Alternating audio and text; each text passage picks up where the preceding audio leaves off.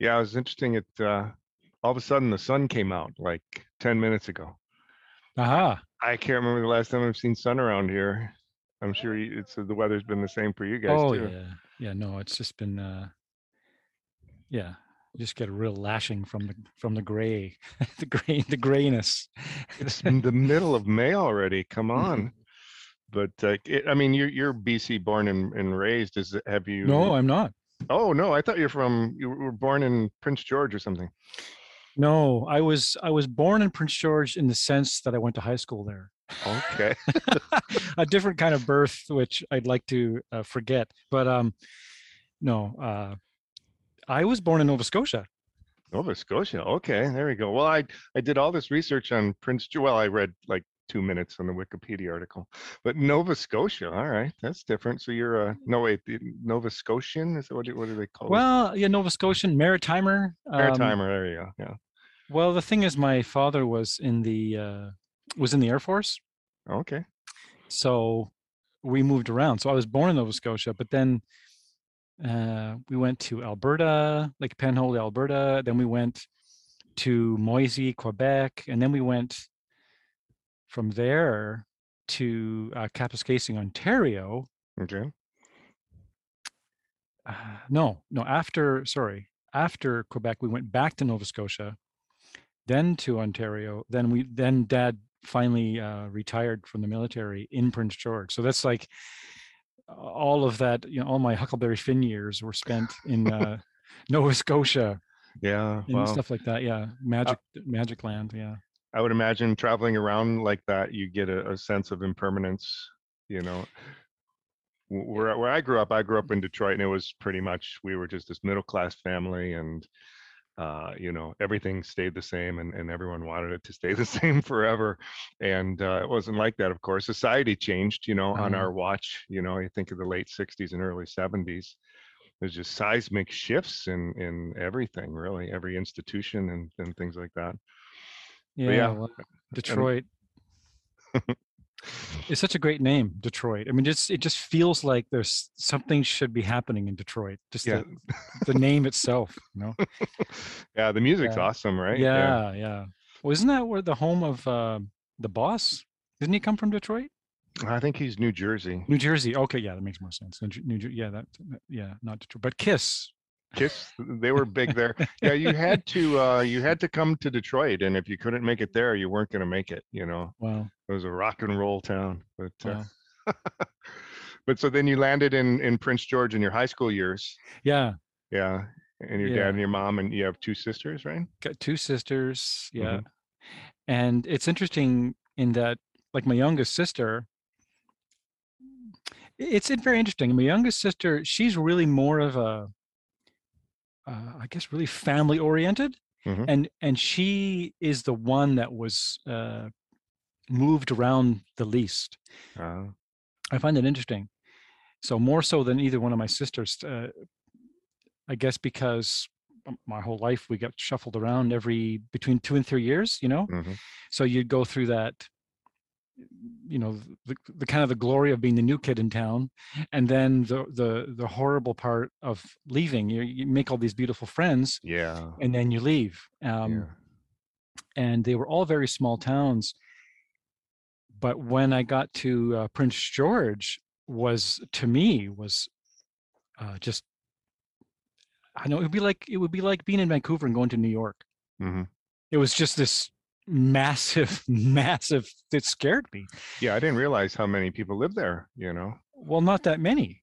Yeah. I mean, compared to Vancouver, but compared to I had been in all these little towns, Mhm. little military base kind of towns, and so they're all very small. And and so it was funny to me when I when I made the the trip from Prince George to Vancouver. When I saw Vancouver, I remember coming over the Port Mann Bridge, and it was at night, and the lights. I was just like, you know, I just blew my mind, isn't it? Yeah. yeah, for me for Vancouver because I had you know I had lived in uh, around Detroit and then I was down in Miami and L.A. and San Francisco. So I came up to Vancouver and I go, oh, this is a cute little town, you know.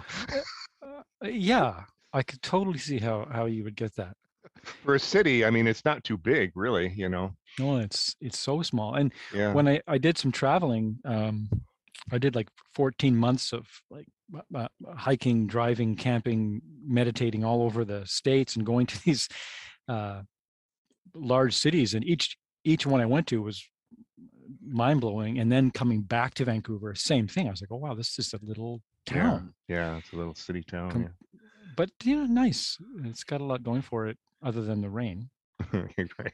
So is your family particularly religious? Were you were you born and raised uh, were you Mm. raised Christian or No, uh, nothing no, at all? no. Like, well, you know, my dad played piano. Sometimes he would play piano at the church. Yeah. And I would always go when he was doing that because that was more, I think, of a celebratory church. Whenever he was playing piano at the church, it was like the fun church, Uh-huh.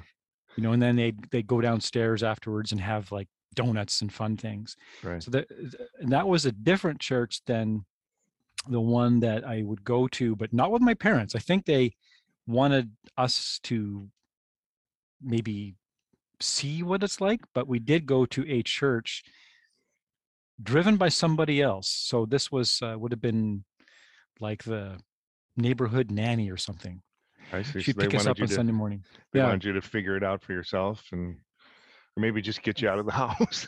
well that you know that's probably actually more what it was because they did uh they they were my parents were fun in, in that they had lots of parties and Mhm. so sunday morning would have been the after effects of one of those so I i, we would put on our special sweaters and we'd get into this yellow car i remember this is nova scotia and we go there and it was a big church with uh really uh, well to me uh, old looking minister and i ended up singing in the choir there so i Oh well. wear like little um, choir gowns and buddies making me laugh from the funny. pews trying to keep a straight face and i was sort of i was kind of involved in that church for a while i don't think about that very much but that was uh the extent of my religion i guess and then at some point i remember not wanting to go anymore and i told my parents "I Mhm. i don't want to go anymore and it's okay I, I still can't tell my mom, you know,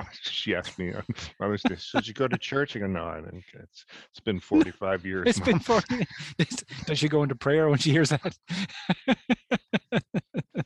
bunch of tisk tisk tisk. Tisk. Yeah I remember your dad came one time to Kirtan at, at Three Jewels and played. yeah Yeah. I don't remember what songs we played, but I don't think they were the the usual Kirtan stuff.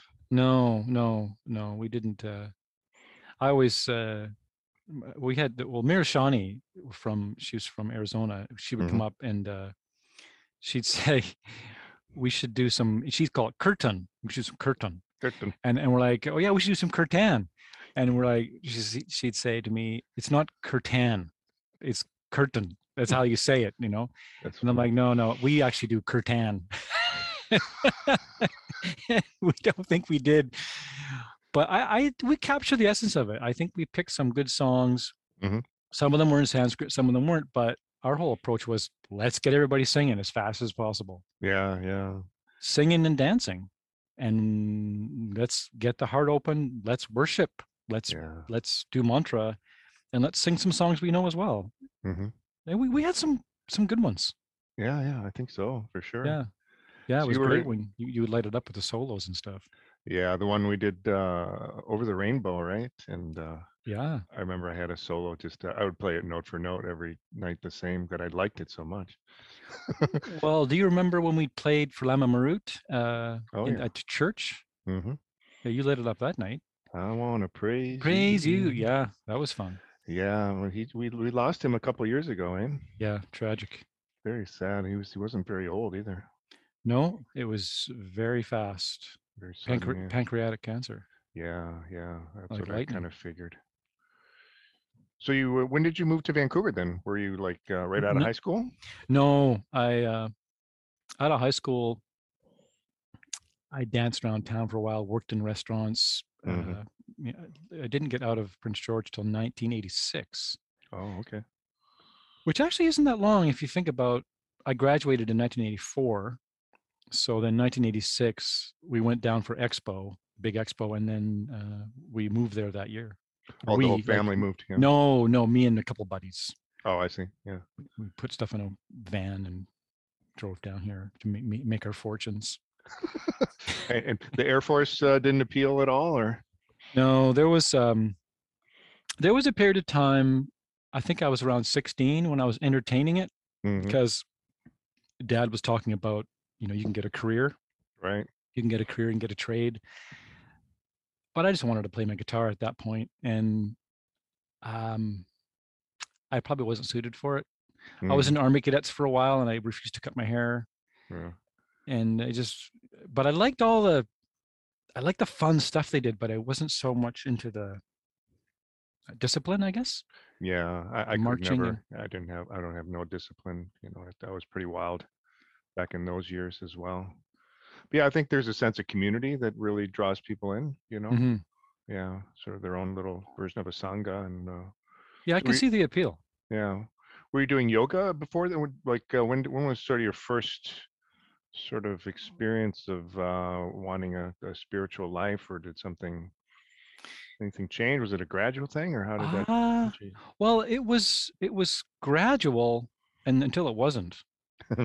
you know, like Mhm. I always had a a feeling inside of me that I just I felt like something wasn't adding up hmm and I was seeing a lot of people unhappy and I knew even in that I was unhappy. I knew that I was unhappy, but I also had this other feeling that uh, things were also fine uh, in a way that I could not put my finger on. I just had this this restful state, um, which was always there until uh, actually much later when I really did start to spirit, uh, do spiritual practice and meditation when things got really bad. I think I I r- really pulled up a lot of turmoil and had to go through that. But I see.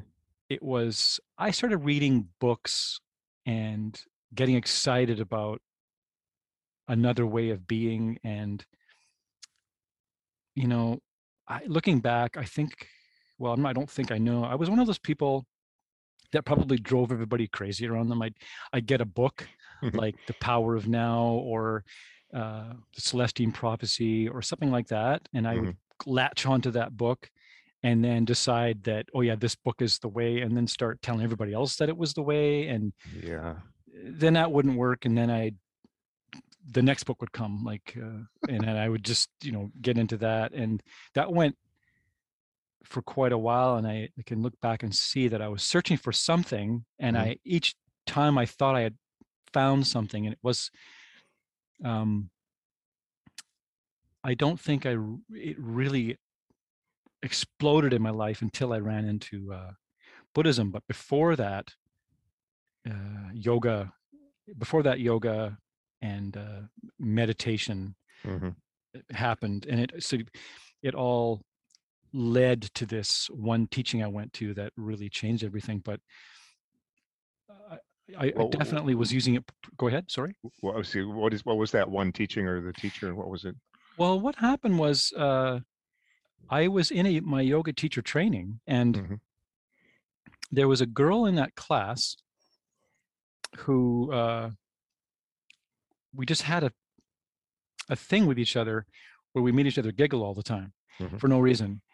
And then she said to me, uh, you know, I think that you need to come to this uh, this workshop, and it was a Tibetan Heart Yoga workshop. Mm, Um, and I didn't, I really didn't want to go because I just, it was nearing the end of six months of training as a yoga teacher, uh, and I was already overwhelmed doing that. I was scared out of my mind going to those classes. Was that And- through ACI? uh, the- the- Uh, no, well, the the teacher, the yoga. Yeah. No, my t- yoga teacher training was through Open Door Yoga in Vancouver. oh, okay. So you have a long history with Open Door. Uh, yeah, yeah. And then so this girl dragged me to this teaching. I Mhm. I really resisted. I tried every excuse. I tried. I, I don't want to. I tried. I don't have the time. I tried. I'm burnt out on homework. I tried money. I tried everything. But she literally dragged me to the. She's had this feeling, I guess, and it was this uh, really beautiful being Mira Shani, she came and she was touching the, the Yoga Sutra, which I didn't know anything about really, Mhm. uh, mixed with Tibetan Heart Yoga, which is uh, this practice of you start to realize or start to work with your winds in a, in a specific way while you're doing yoga, which was all very, very foreign to me. It was all very foreign to me. Yeah, right, right. But what happened was I sat down and the- it- and I started hearing her talk, and it was the idea of emptiness. hmm Uh, and she gave this teaching on when she used a pen to describe uh, the Buddhist idea of emptiness. And I sat there and listened, and I stared at her, and something happened inside of me. And I stared at her. I listened to her talk. I looked at that pen, and then I just got that if that pen, if that object wasn't empty, then it, nothing could change. Like it just hit me like a truck, Wow. like it just like a truck, and I just almost fell over. And I, uh, I got super excited, and uh, I started realizing that I, I felt like I'd found something for the first time that wasn't out of a book, that was really close to something true hmm that I certainly couldn't intellectually, you know, uh, nail down. It was a it was a intellectual process to a feeling that was so wide open. I never felt like that before. And what. I yeah, and what I, I remember is after the class that class is over, I remember going outside on the street, and uh, you know, uh, in those years, I was quite, I think, self-conscious and uh, probably a lot, probably worried about my ego a lot. Mhm. But I, I stood there in the street and I felt like I was in my living room. I felt like I could have been in my house coat, and I was just watching everything going. Wow, this something's happened. I don't know what it is, and it was that moment that uh, led me into more of the Tibetan Heart yoga, which led me more into the ACI stuff, which led me more into then then then led me to Lama Marut, which was the real game changer for me Mhm. after that. And uh, I think the big thing for me was I I realized in that setting, from that perspective of teaching, I realized that all of my spiritual endeavors up to that moment had been about trying to escape. Interesting. Yeah, it had been about trying to go somewhere where my mental afflictions weren't. and and and that I had this idea that I could pull it off Yeah. and and go somewhere and stay there and never have to come back to my mental afflictions and I I realized that day that I had been mistaken all those years and that there really was nowhere to go. It What, was so what year was this? Um, this was 2006. okay, so not that long ago, really. Not that long ago. Not not really. Not when you 2006. Yeah. Yeah. It reminds me of the story. Um, maybe you know, uh, the, the Buddha was giving a teaching or something. He held up a flower, right? And I don't think he said anything, and it like lit some guy up. Uh, up to I, f- I forget the guy's name, but I think you know you remember that story. Yeah. Didn't uh, one per, one one dude smiled? Yeah, and he like just was instantly. I think he instantly became an arhat or something. They said. And, Yeah. And um, but yeah, similar kind of experience. He didn't. He didn't like right away achieve Buddhahood, but uh, from that moment on, he knew something instinctively to just keep going in this way. You know. Yeah. Yeah. Definitely like that for sure. It was Mm, t- changed the whole course of uh, my life for sure. yeah. So it's interesting because you know, you know, one of the first things that we sort of uh, talk about in Buddhism, Tibetan Buddhism, is is refuge. you know and so before that you know you're sort of taking refuge in in your life hoping Mhm. that things will work out like you said you were trying to uh, escape your mental afflictions yeah Yeah, and it's interesting to look back and see very clearly all the ways that I was trying to escape, and and uh, I don't think that I knew that I was trying to escape at the time, but but certainly taking refuge in everything that wasn't helping that, that would Yeah. help me at all, which eh, you know busyness jobs food relationships and you know and this imaginary idea that you know oh if i could just line this up and this elusive thing at some point i'll reach this place at some point it's all going to be perfect at some point and just somehow managing to live day after day like that I, I still have that. I mean, you know, for me, the Yeah. idea of refuge when I think about, you know, Buddha, Dharma, and Sangha, it's like, yeah, that, that- that's the driving foundation under me. You know what I Yeah. mean? But there's still a part of me that's like, okay, well, once I finish my novel and that'll open up all these other things and, you know, and meanwhile, time's just going tick, tick, tick, tick, tick. yeah You know? oh does it ever yeah Yeah, I think that's sort of, you know, where impermanence comes in when you kind of see that everything really is changing. When you really get that, then you sort of fall into this this space like there, there's a lot of freedom there, Mhm. you know, and I think the more you just sort of take refuge in that, the other stuff then just becomes play. You know what I mean? And uh yeah. Yeah, I think what you're talking about there is uh, the only freedom there is. I think that's the the opening to, un, to to actually experiencing some freedom, and then which would then hopefully lead to ultimate freedom or the freedom. I think uh, I know my idea of.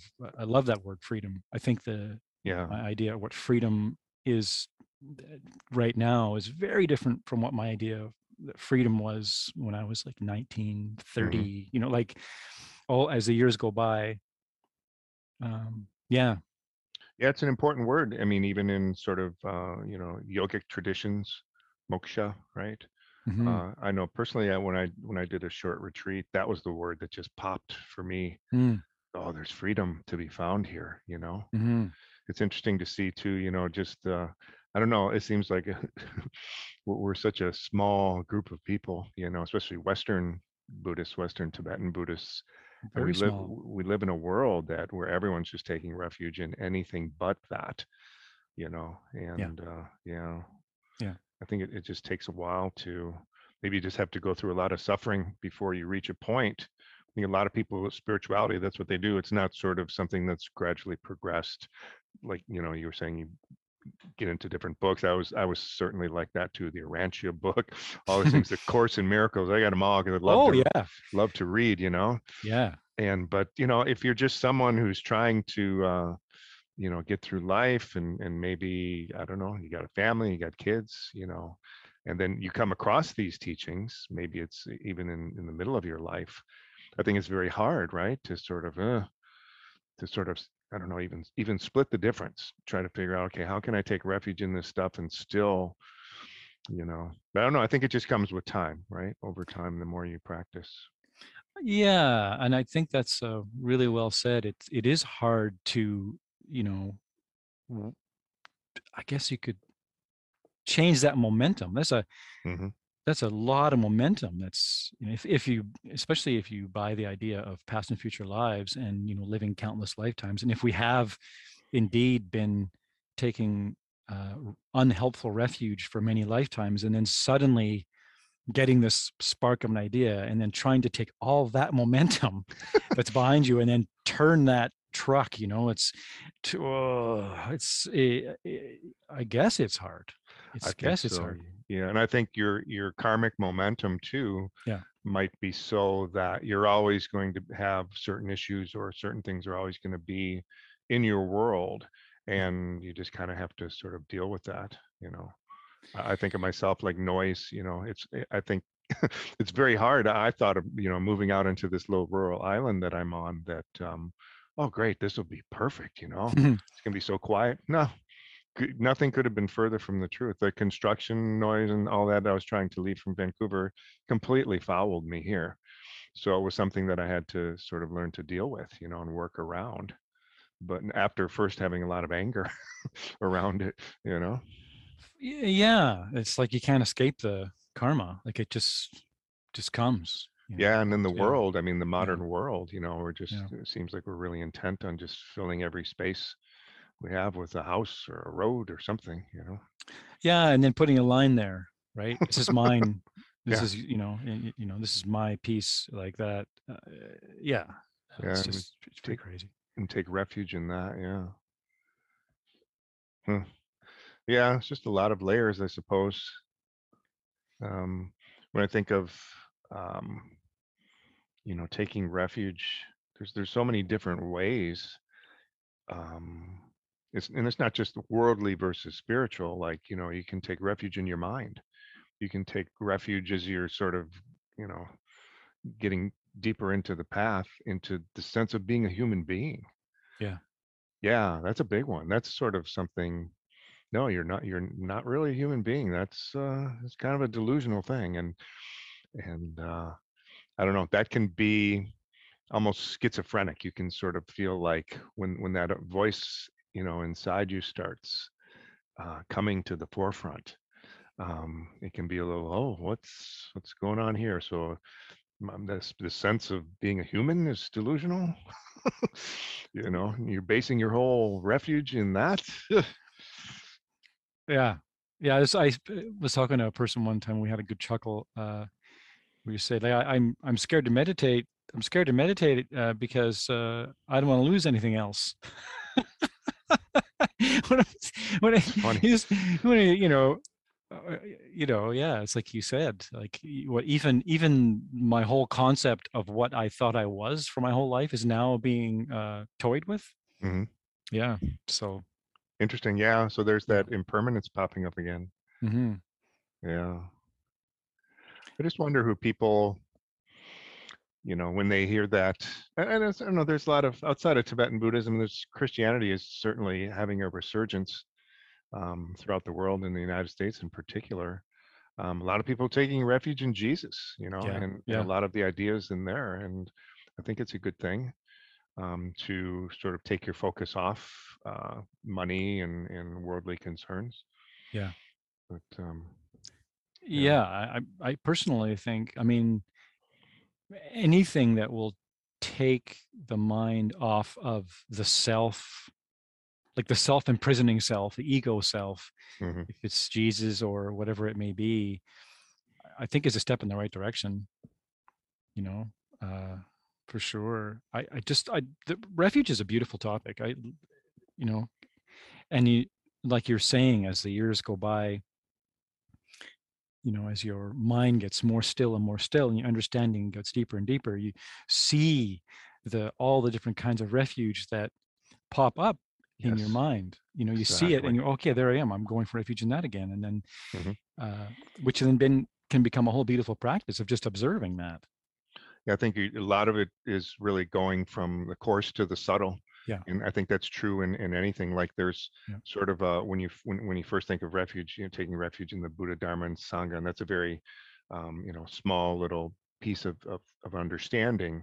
But as, and I think this is true of a lot of, of, um, of the practice, a lot of the concepts and a lot of the practices themselves, um, they just, they sort of expand, you know, and, but there's still that core the core idea and refuge is one of those things uh, that does that as well so it's not like okay i got refuge let, let me move on to the next thing you know bodhicitta okay i, I Yeah. got i got refuge yeah yeah that's that's a great point yeah you know I, I it's so brilliant too the way that uh, it works where you can be presented with an idea Mhm. intellectually kind of get it at the beginning and then it's like your journey starts and then a year by year by year your your idea of renunciation changes your idea of refuge changes your Mhm. idea of bodhicitta changes your idea of wisdom changes uh, but at the beginning it, it's like taking refuge in us like a like a like a book or a solid idea something that seems okay this is a self-standing thing that works and it'll work like this Mhm. which is great you know and then you get this functional thing you're taking refuge in and then like you just said years go by and then all of a sudden this all leads you to this crazy moment of facing wait a minute. And when it, like it really all comes down to very very few simple ideas that are just that you have to keep returning to and there goes well there, there goes your humanity and but if you, you have this notion that you could actually become a totally awakened being, a perfectly enlightened being, well, then I, I- it's a good thing we're not human. You know, so uh, for, uh, we are, you know, it's a good thing we're not how would you call it self-existently human that's, that's not all we are Right, right. uh but man it's uh it's hard to get that it's hard to get that you know and i think that's why if you get a glimpse of the the truth of that you can never you can never go away from that and you'll always teach that and always live that and you'll you watch people come and go and see how difficult it is to actually stay there and hold the line because it is Yeah, yeah. it is hard because life is demanding every day is demanding mm-hmm. and how do you take this idea of refuge and actually implant it in your life when you've got mouths to feed you know you've got this Yeah. boom boom boom boom Well, I I think sim- simplicity is the thing, right? Yeah. If you can simplify your life. Yeah. And um, I, I think, you know, in my case, coming into the Tibetan uh, teachings uh, later in life, I had a very, you know, lo- long spiritual path leading up to that. But, um, you know, then once it hits, it's like, okay, we, get- it's time to go, you know, let, let's get this started. I'm, I'm ready to go.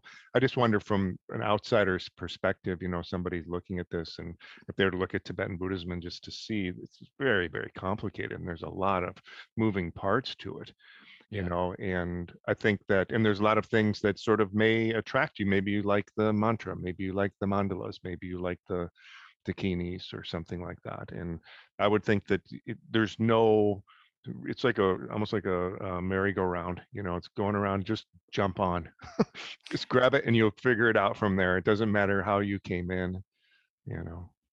yeah yeah it's a good great point just get on the get on the thing and if you're lucky then if you're lucky you've got a teacher that knows that Right. and helps you okay, okay you know maybe mantra's going to work for this person or maybe a subtle body's going to work for this person but presenting them with all these methods and then like i had someone recently who uh, it took them a while but i think what they found is oh i think mantra and subtle body is my thing right now Mhm. and they they'd been uh, doing all kinds of different things and and making pro- like you said making progress but then suddenly that progress opens up to oh yeah mantra and subtle body Mhm. suddenly just fits for them like oh yeah this is gonna this is gonna function for me for a while.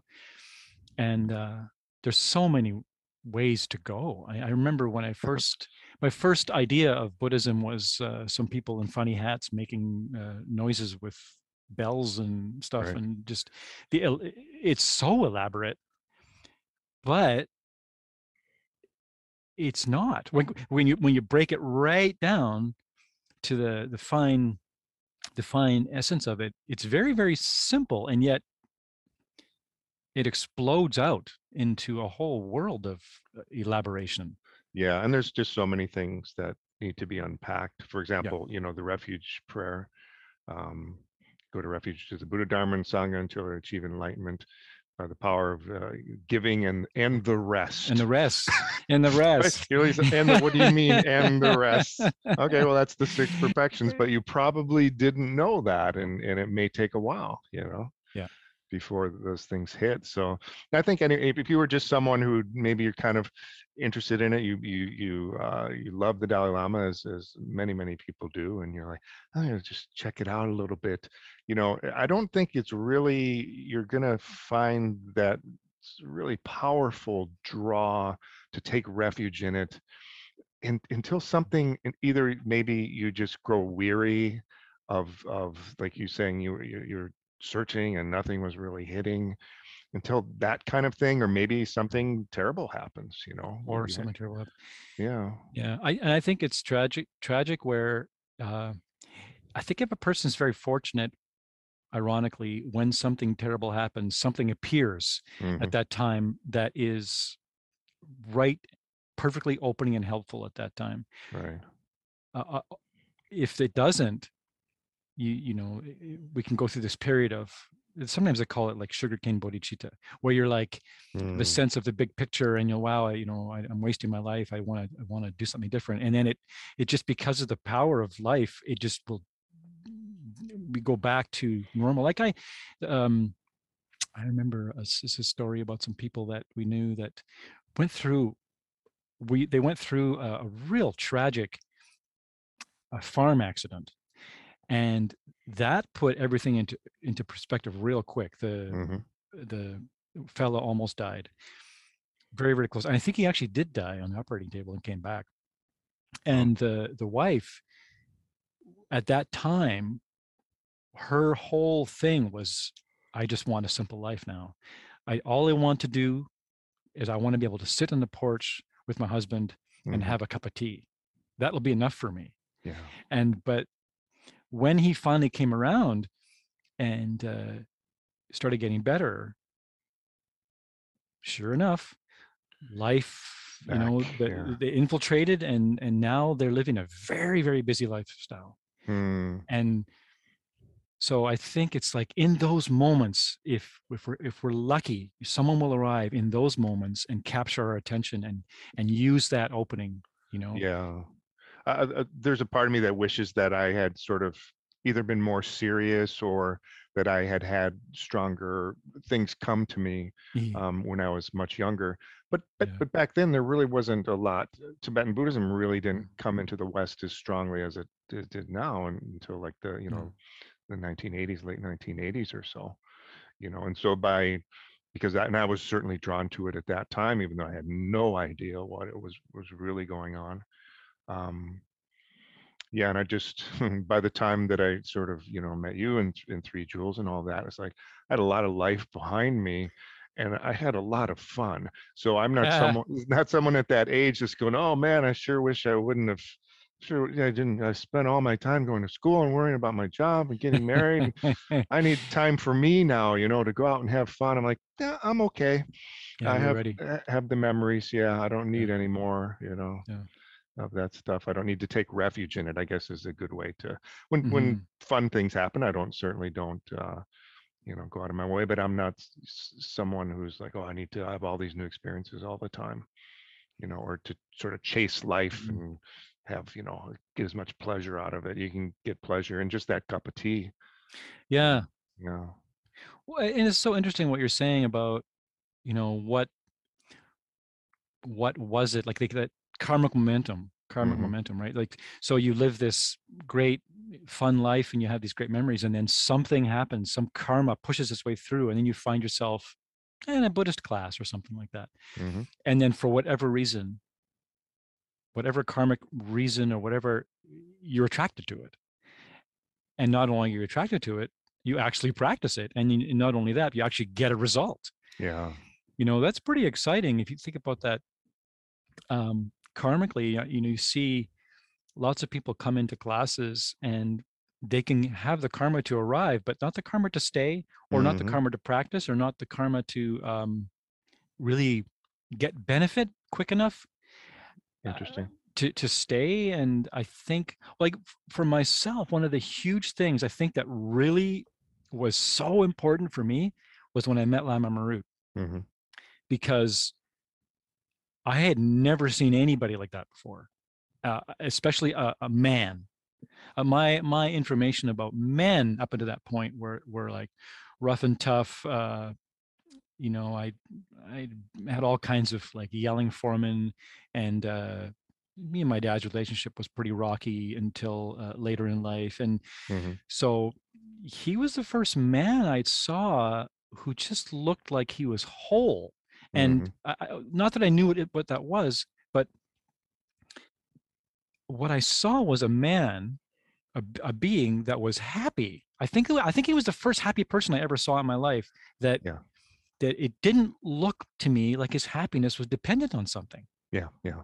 It freaked me right out. I was like, I got a feeling that if someone stole this guy's car, he'd still be content. Like I just, Yeah. And I just watched him teach, and I watched him teach, and I I fell in love with him. Like my love, and and I had the feeling that the love was returned, even though he didn't know who I was. Just the Mhm. way that he attended to everyone, and the way that he looked at me when we talked.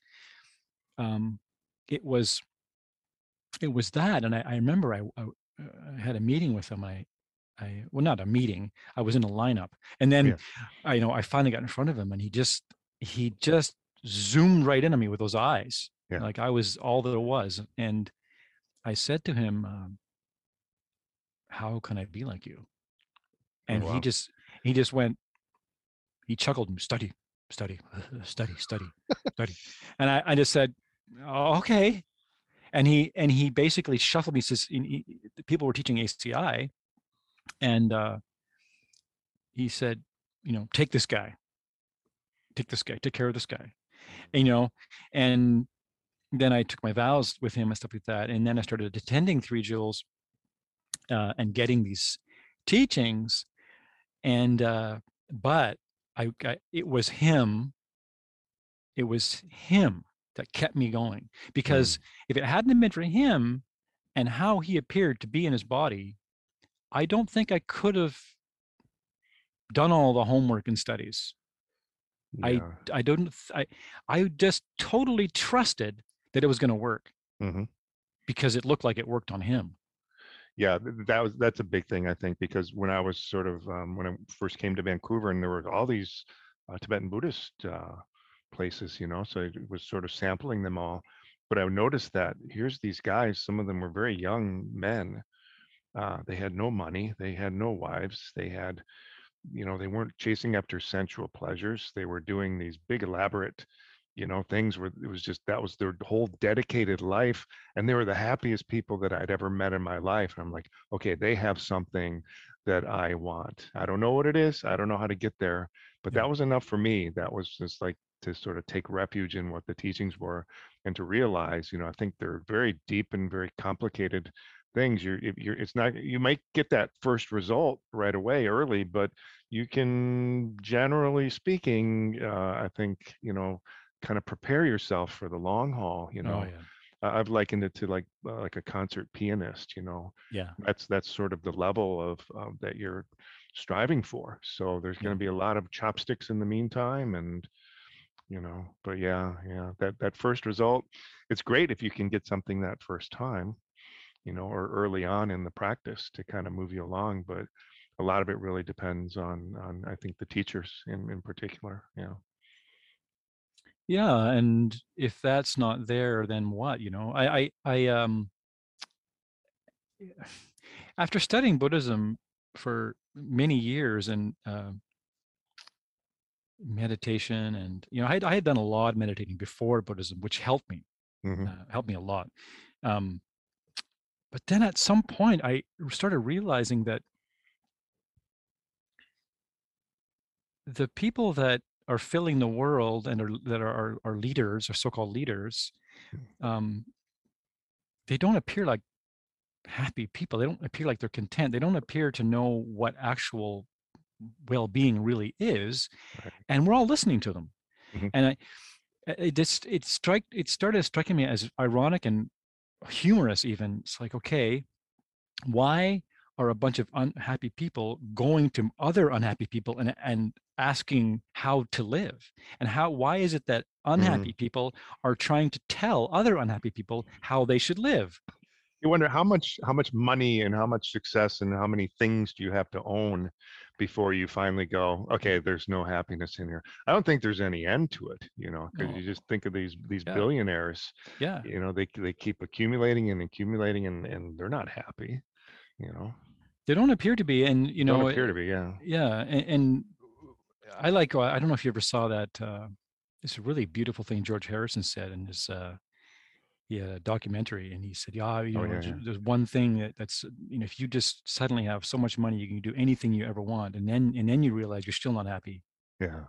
Then you get that's the he he was very thankful for that that opportunity to, to know to, to actually get so much that he could do anything that he wanted and realize oh wow that didn't make me happy and, and buddhism buddhism doesn't uh have sort of a, a airy fairy approach to it. No. They say you need to you know have a solid foundation that you're working from if you're going to sort of take the householder's you know path. You, you just can't be like oh, i'm just going to go to class all the time and not worry. I hope things will work out. Well they might Mhm. not. Mhm. you know you have to figure out that that balance between living in this world which is very expensive you know anywhere you go it's expensive to live you're going to have to do something you know unless you come by money or something like that but yeah refuge refuge refuge. Well, this was a good talk i think we can uh maybe we can even do a part two on this or something but uh yeah. Yeah. Do you have um, any particular um, mantras or any type of um, any particular prayers that you like to use to sort of close out uh, your, your teachings? Oh, uh, well, usually I'd like to do uh, some kind of dedication. Okay. Yeah. Let's Yeah. do that. Okay. Okay.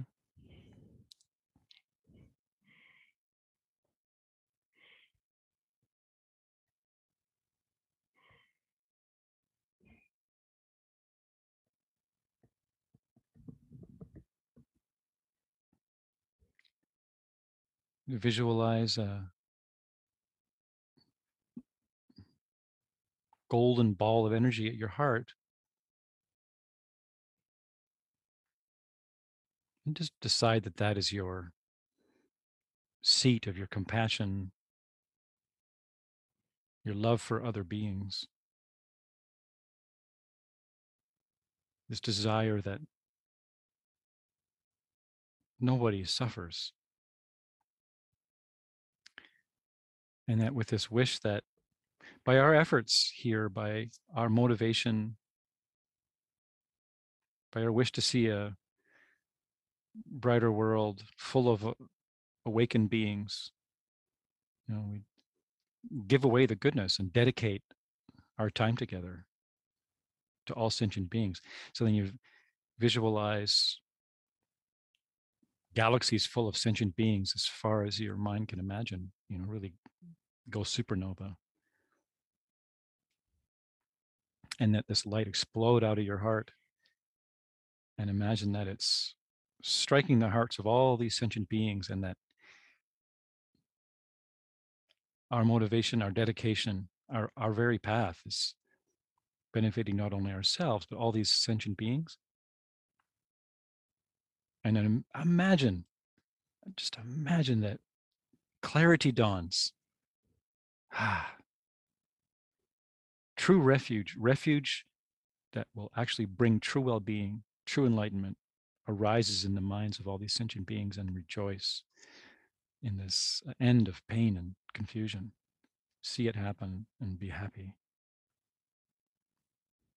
And then let that light withdraw back into your body, back into your heart.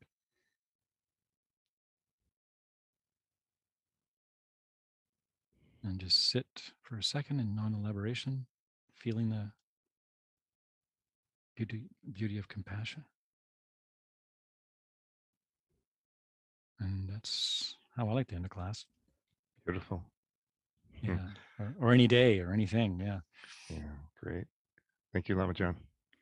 Yeah. Thank you, Greg. It's Okay. been really fun. Okay. Until next time. Okay.